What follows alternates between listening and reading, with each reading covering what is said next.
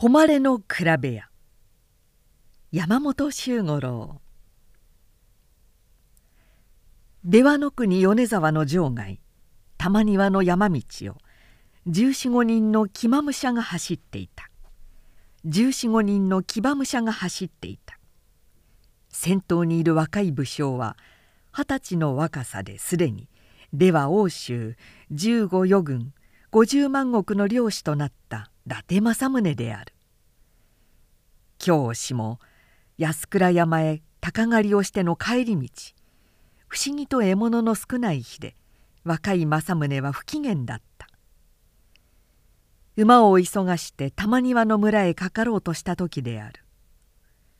馬蹄の音に驚いたか左手のくぬぎ林の中からバタバタとすさまじい羽ばたきをしながら一羽の大鳥が舞い立った「次郎七射めよ!」政宗が振り返って叫ぶとお気に入りの弓術者山岸次郎七ははっとばかりに弓を取り直して矢をつがえるが早いか馬足も緩めず「ひょう!」と言いた「やったか!」と見たが矢は外れたしまった次郎七は矢継ぎ早に二の矢を放ったがそれも空を切っていたずらに流れただけである。苛立った政宗は大声に「鷹をかけろ!」と命じた。鷹をかけるにはもう距離が広がりすぎていたが高将の野兵は命のままに十分合わせる余裕もなく鷹を放った。鷹をかけるには相手の鳥が飛び立ってから呼吸3つ。この気合が合わなければ失敗である。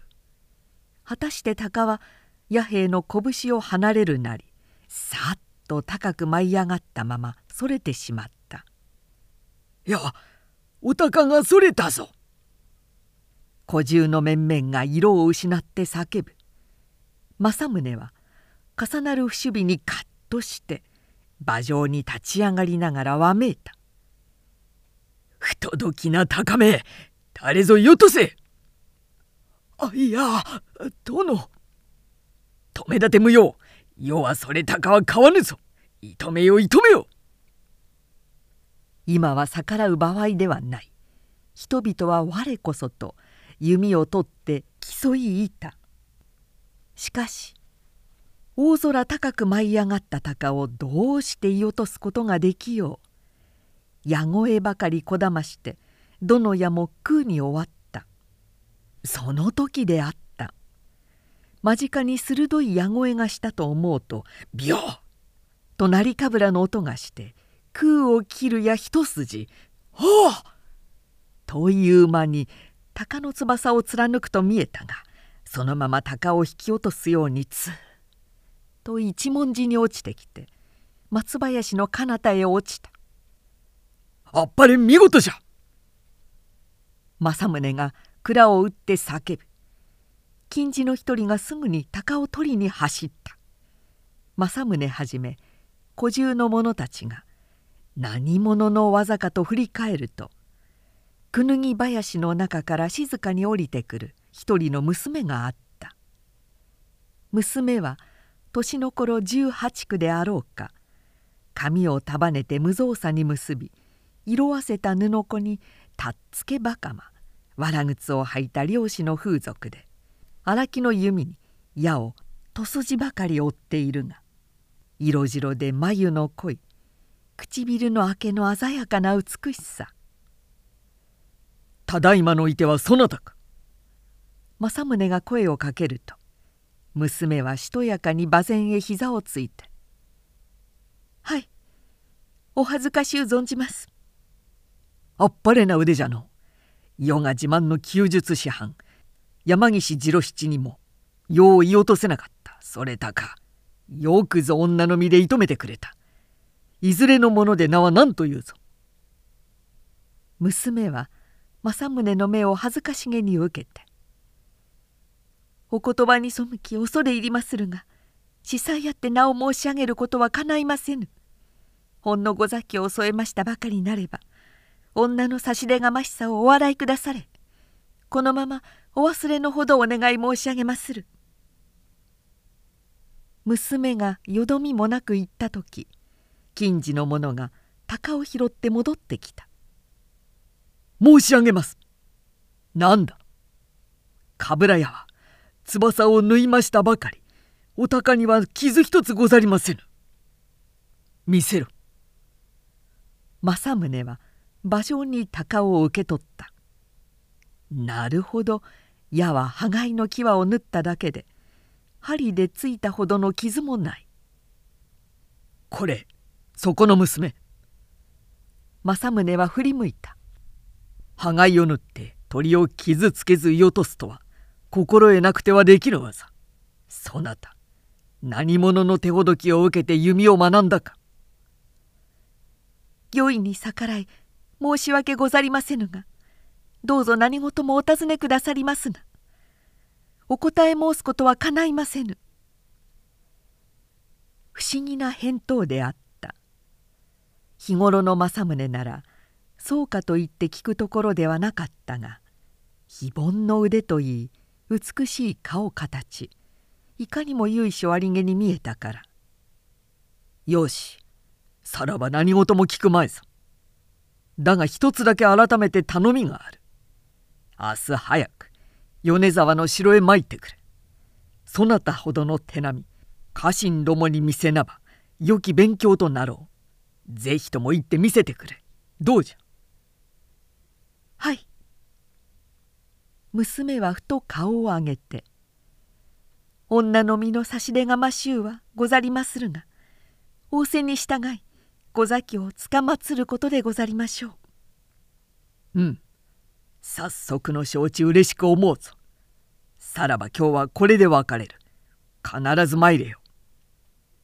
かしこまりましてござります。平服する娘を後に心を残して政宗はその場を立ち去っていった娘はその後をしばらく見送っていたがやがてにっこりと微笑して「本望成就の日が来た。明日こそ」と一人つぶやきながら立ち上がった。娘はくぬぎ林を丘へ抜け玉庭の裏山を尾根伝いにしばらく行ってから渓流のせせらぎに沿って山海へ降りた。そこには赤松の林を後にして荒れ果てた家が一軒わびしげに新刊と立っている。娘は前庭から縁先へ入って「父上様ただいま戻りました」と声をかけた「小菊か」と中から声がして「もう暮れかかるというにどこまで行ったのだ。山に慣れたと申しても女のみ遠掛けはならぬと申してあるのを忘れたか」そう言いながら白金のような八字ひげを生やした老人が出てきた「申し訳ござりませぬ。今日は山鳥などおすすめ申し上げようと存じましたがついに一羽の獲物もなくうかうかと時を過ごしました。どうぞお許しくだされませ」よいよい。はよ上がって休むがよい。老人は栗屋へ回る娘の姿を愛おしそうに見送りながらほっと吐息をついた。この老人親子はそもいかなる身の上の人であろうか。それを語るには3年以前に戻らなければならない。老人は浦上幸恵といって伊達家普代の名家に生まれ剣と弓とに非凡な腕前があったばかりでなく軍学者として政宗の父右京太夫照宗の世から重んぜられていたしかるに3年前の夏のことであった米沢城中で酒盛りを催していた政宗は思い出したように顔を上げて「雪へこれへ参れ」と言った。幸恵が近寄ると。近頃新たに召し抱えた山岸次郎七と申す者。よく問屋をいたすと聞くがいまだ試みたことがない。幸いに酒盛りの座興じゃその方次郎七と比べ屋をしてみせい」幸恵は静かに面を上げて「座興に比べ屋をせいと仰せられまするか。いかにもそうじゃ恐れながら私は軍学をもって千殿様よりお仕え申す身の上比べ屋の儀はご自体つかまつりとを存じまする。ならぬその方も弓では名を知られた武士ぜひとも試みてみ申しつけたぞ。は幸恵は致し方なく平服して下がった。すぐに次郎七へも命が伝えられた。場所は庭先の小馬場。急ごしらえの安土が設けられ的は二寸の金敵。30軒離れて射手の座ができた。いやは一筋の勝負じゃ幸恵も次郎七も抜かるな。勝った者には褒美するぞ。はごめん。と会釈して二人は射手の座へ直った。幸恵は家中に名だたる名手。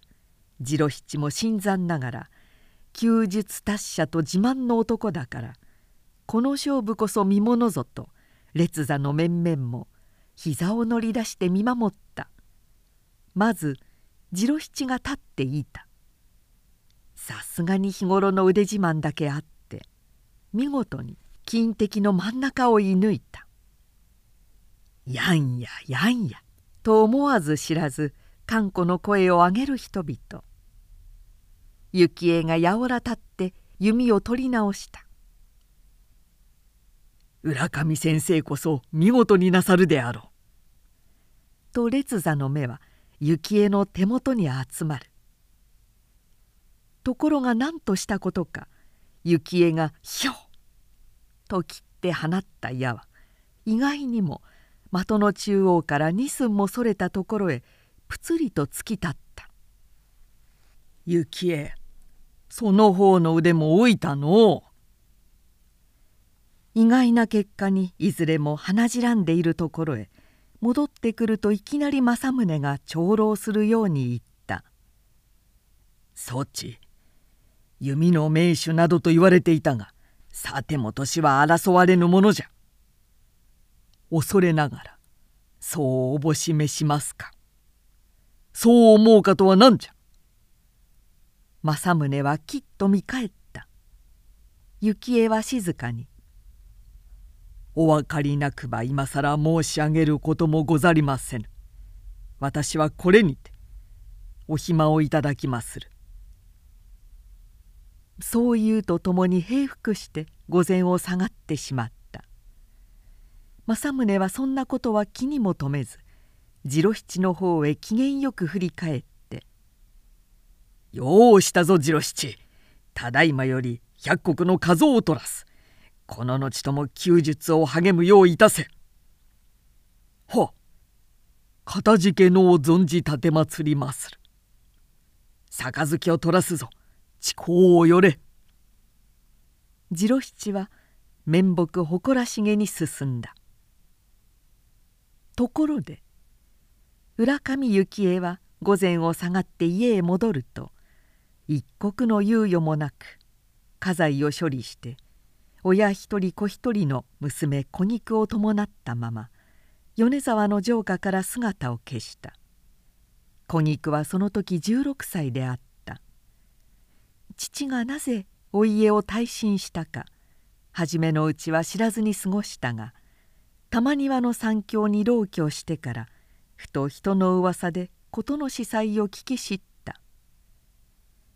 そんなことがあるであろうか。小肉は合点がいかなかった。父上様は聞こえたいて空飛ぶツバメをも楽々と射止めるほどのお腕前なのに次郎七連れと比べやして遅れを取るなどと私は信じられぬ。そう思ってはみたが事実はどうすることもできなかった。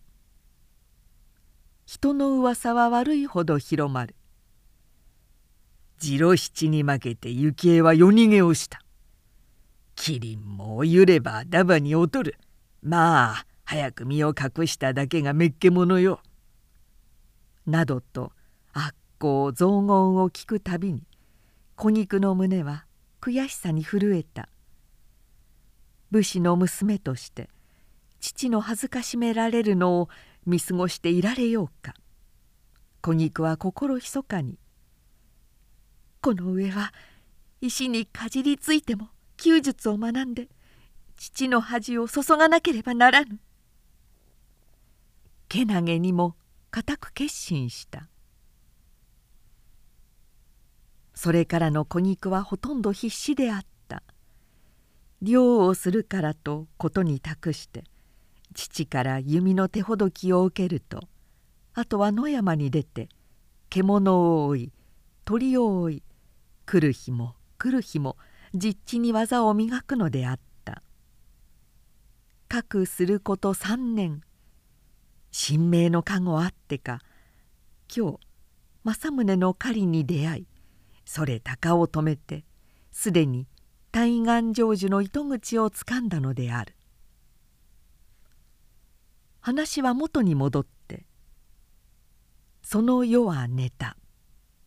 あくる日父に話せば叱られるのは分かっているからいつものごとく漁に行くこしらえで家を出た小肉は途中で支度を変え領衣を脱いで下に来た紫絹のこそで帯をきりりと結んで髪をすき直しやがて城下へと入っていった。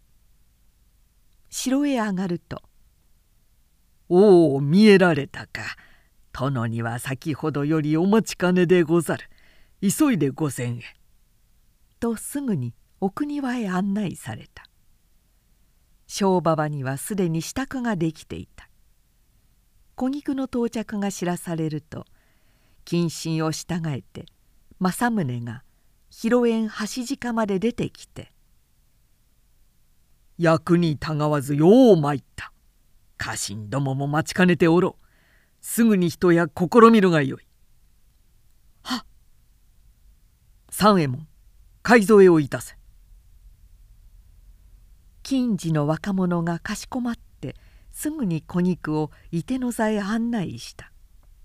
小肉は座に直ると御前へ向かって一礼して小妻を取り上げ手だれの弓を取ってきっと立った。矢頃は30件安土に光る金敵は三寸を選んである。しばらく見つめていたがやがて矢をつがえるや引き絞って無造作にひょう。と切って放った「やったぞ!」と人々が乗り出す。矢は金敵の真っ只中に立ってビリリと震えている。あっぱれ見事じゃ！政宗はうなずきながら「しかしまといのみでは今日が薄い。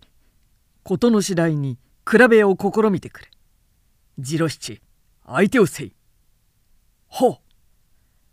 娘も承知であろうな。小肉ははっとかしこまった。これこそ待ちもうけていたことだ。いかなるわけがあって父が遅れを取ったかは知らず。今こそ次郎七と勝負して勝ち父の汚名を注がねばならぬ。お家に名高き山岸様との勝負。女の身のおこがましゅうはござりますけれど仰せに従いお慰みをつかまつるでございましょう。次郎七は指南役敗れても恥ではないぞ。十分にやってみよ政宗が京ありげに座を進めた。射手の座へ降りた山岸次郎七。娘ながらも昨日の腕は侮りがたしと思ったか安土の海沿いにあたっていた若侍に何か耳打ちをすると特に一寸の金敵を選ませた。恥ずかしながらお相手をつかまつります。どうぞご師範役より。さらばお先を承る。次郎七は随と立った。30軒の距離で一寸の的。これを言い当てるのは凡手に及ばぬところだ次郎七はここぞ腕の見せどころと呼吸を放ってい放つ矢は誤たず金敵の真ん中を撃ち抜いた「いざ!」と振り返る「ごめん!」と一礼して小菊は立ったそしてしばらく矢頃を測っていたがとかぶら矢を抜き取ってつがえるや。どうしたことか自分の的へは向かわず今次郎七のいたところへ狙いを定めた「不思議なことをするものよ」と一同が見守る刹那。キリキリと。満月のごとく引き絞り呼吸を図ってひょうと言い放った。空を切って飛ぶ矢は意外も意外。今次郎七が居当てて的に立っている矢の矢はずへ当たってピッ！と矢を裂きそのまま的へ突き刺さった「おお!」と政宗が膝を打つ。居並ぶ家臣たちは思わず伸び上がってやんやと生やし立てた。山岸様小菊はつつましやかに振り返って「勝負はこれから。どうぞ私の矢を矢はずから割ってくださいませ」うん。次郎七はうめいた。しかしことここに及んでは否みもできぬ。致し方なく立ち上がったが三十軒の遠夜ごろ矢はずなどが見えるものではないええどうなるものか。と運を天に任せていた。うわと上がるどよめきやてたか。どうして矢は安土の実験も前に落ちて土ぼこりをあげたばかりと見るなり小菊は「ごめん」と言って再びかぶら矢を取る無造作に切って離すとこれも虹を描いて飛ぶよと見たが次郎七の矢を割って突っ立っている自分の矢その矢はずから真っ二つに突き割って寸分もたがわず的に立った「うわ!」と城中へ轟く称賛の声「娘遅行!」と政宗は大きく招いた面目を失ってしおしおと下がる次郎七に引き換え小菊は右衛門を正して晴れがましく広縁の下に進み出た政宗は膝を進めて「あっぱれの妙義政宗ほとほと感じ入ったぞ。したがなぜに的をいず次郎七の矢はずを割ったのか。そのお答えは私が申しますより的をご覧くださる方がよくお分かりあそばしましょう。何？的を見ろというか。どなたか私の的をこれへお持ちくださいませ。玄関に一人の若侍が走っていって安土の海沿いが今にも取り外そうとしていた的を奪い取りそのまま走ってきて小菊に渡した小菊は的を改めるとにっこり笑って政宗の手へ差し上げながら「これをご覧遊ばせその的には絹糸が縫い付けてござります」。おお政宗が見るとまさに的の端に五尺余りの黒い絹糸がついている。してこの糸のわけは？申し上げるまでもございませぬ。山岸様が安土番と心を合わせ私が矢を射る刹那その糸を引いて的をそらす企み。いやどうしてそれを？今は何もかも申し上げまする。小肉はきっと顔を上げ私は先年お家を大臣つかまつりました浦上幸恵の娘小肉にござります。3年以前父は山岸様と比べやして敗れましたが父ほどの腕を持って依存じるわけがなくこれには必ず司祭あることと存じました。しかるに今日いての座よりとくと的を見まするに私の的近く海添役のお方がいて居合越しにと私の方を見つめまたしては的の方を伺う様子格好。私は初めて的に仕掛けのあることを察しましてわざと的は言ずに次郎七殿の矢ずを割ったのでござります。小菊の言葉はいちいち政宗を仰天させた。娘の口から初めて聞く次郎七の関係。そういえば3年前の比べ屋の折幸恵が何か司祭ありげなことを言っていたが。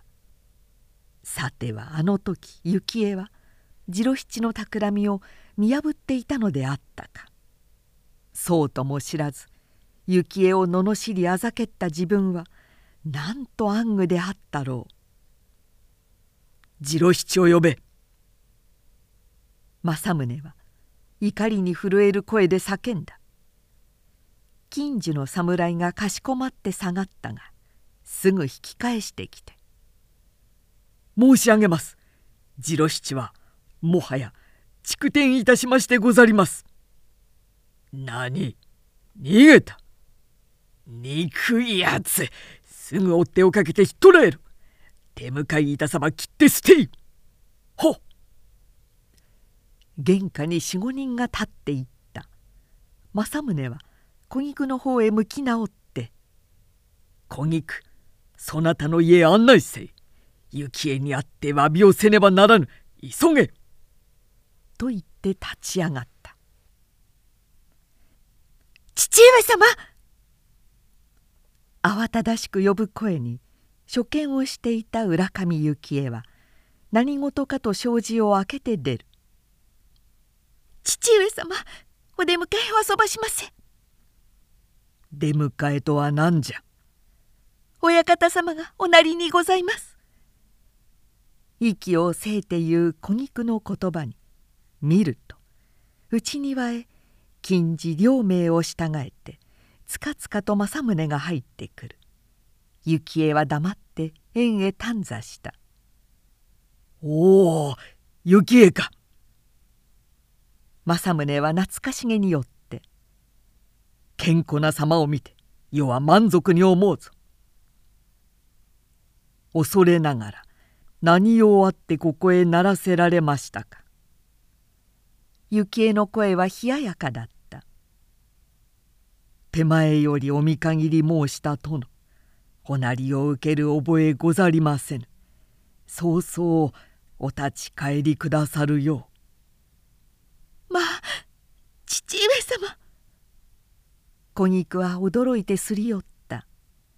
小肉はありしことを手短に語った。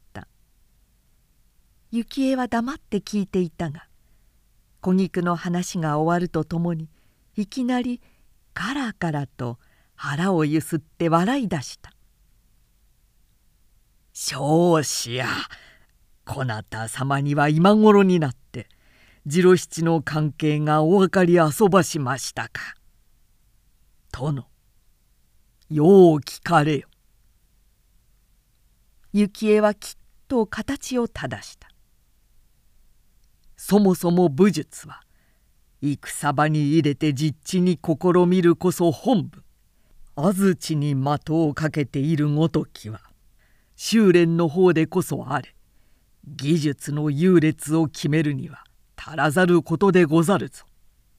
それを酒盛の座興に比べ屋など催されるからこそ勝ちたい一心で関係を企む者も出てまいる通り次郎七の感惑もさることながら元はと申せばこなた様に武将としての心得の足らぬためまたその折にも申し上げたごとく幸恵は兵学をもって千とのよりお仕え申す体でござるぞ。一夜をよくいるも一人を倒すのみ兵学は指揮万人を動かして全軍の勝敗を決する重き務めでござる。それとこれとのけじめもつかぬような暗愚の殿には帰参生とあっても手前の方よりお断り申す。いざ早々ここをお立ち去りください。政宗は夢から覚めたようにしばらくは神戸を垂れたまま動かなかったがやがて静かに面を上げて「よう言ってくれた。青年二十歳にして初めて世は活眼を開いた心地がする。幸恵今日までは政宗が召し入れいたのだ今こそ武将の心得が分かったぞそちへの詫びはこうじゃ政宗はにっこり笑うとともに突然小塚を抜いて「はっ!」という間もなく自分の左目へ突き刺した「あ殿!」さすがに仰天して幸恵が走り寄る政宗は静かにその手を払いのけて「騒ぐまい死んだ老職片倉景綱がかつて世に申したことがある。政宗の目は武将として鋭すぎる。その鋭い両目で見つめられては中心も還元をよう狭い。片目があれば十分じゃと。のう政宗の声は明るくなった。景綱のじいの申したこと今そちの還元を聞いて方々思い当たる。幸恵はっ帰参してくれ世は固めとなったそち帰参して今潰した左の目となり世を補佐して伊達家のために尽くしてくれ。頼む。かたじけのを存じまする。幸恵は涙とともに平服した。冬晴れの空はよく晴れて湯の渡る声がすがすがしく聞こえる。愛用して言葉もない主従を少し離れて見守りながら小菊も両袖にすすり泣きの声を包んだ。政宗が奥州の独眼流と言われて英雄太閤秀吉をも威風せしめたのはそれから5年とたってはいなかったのである。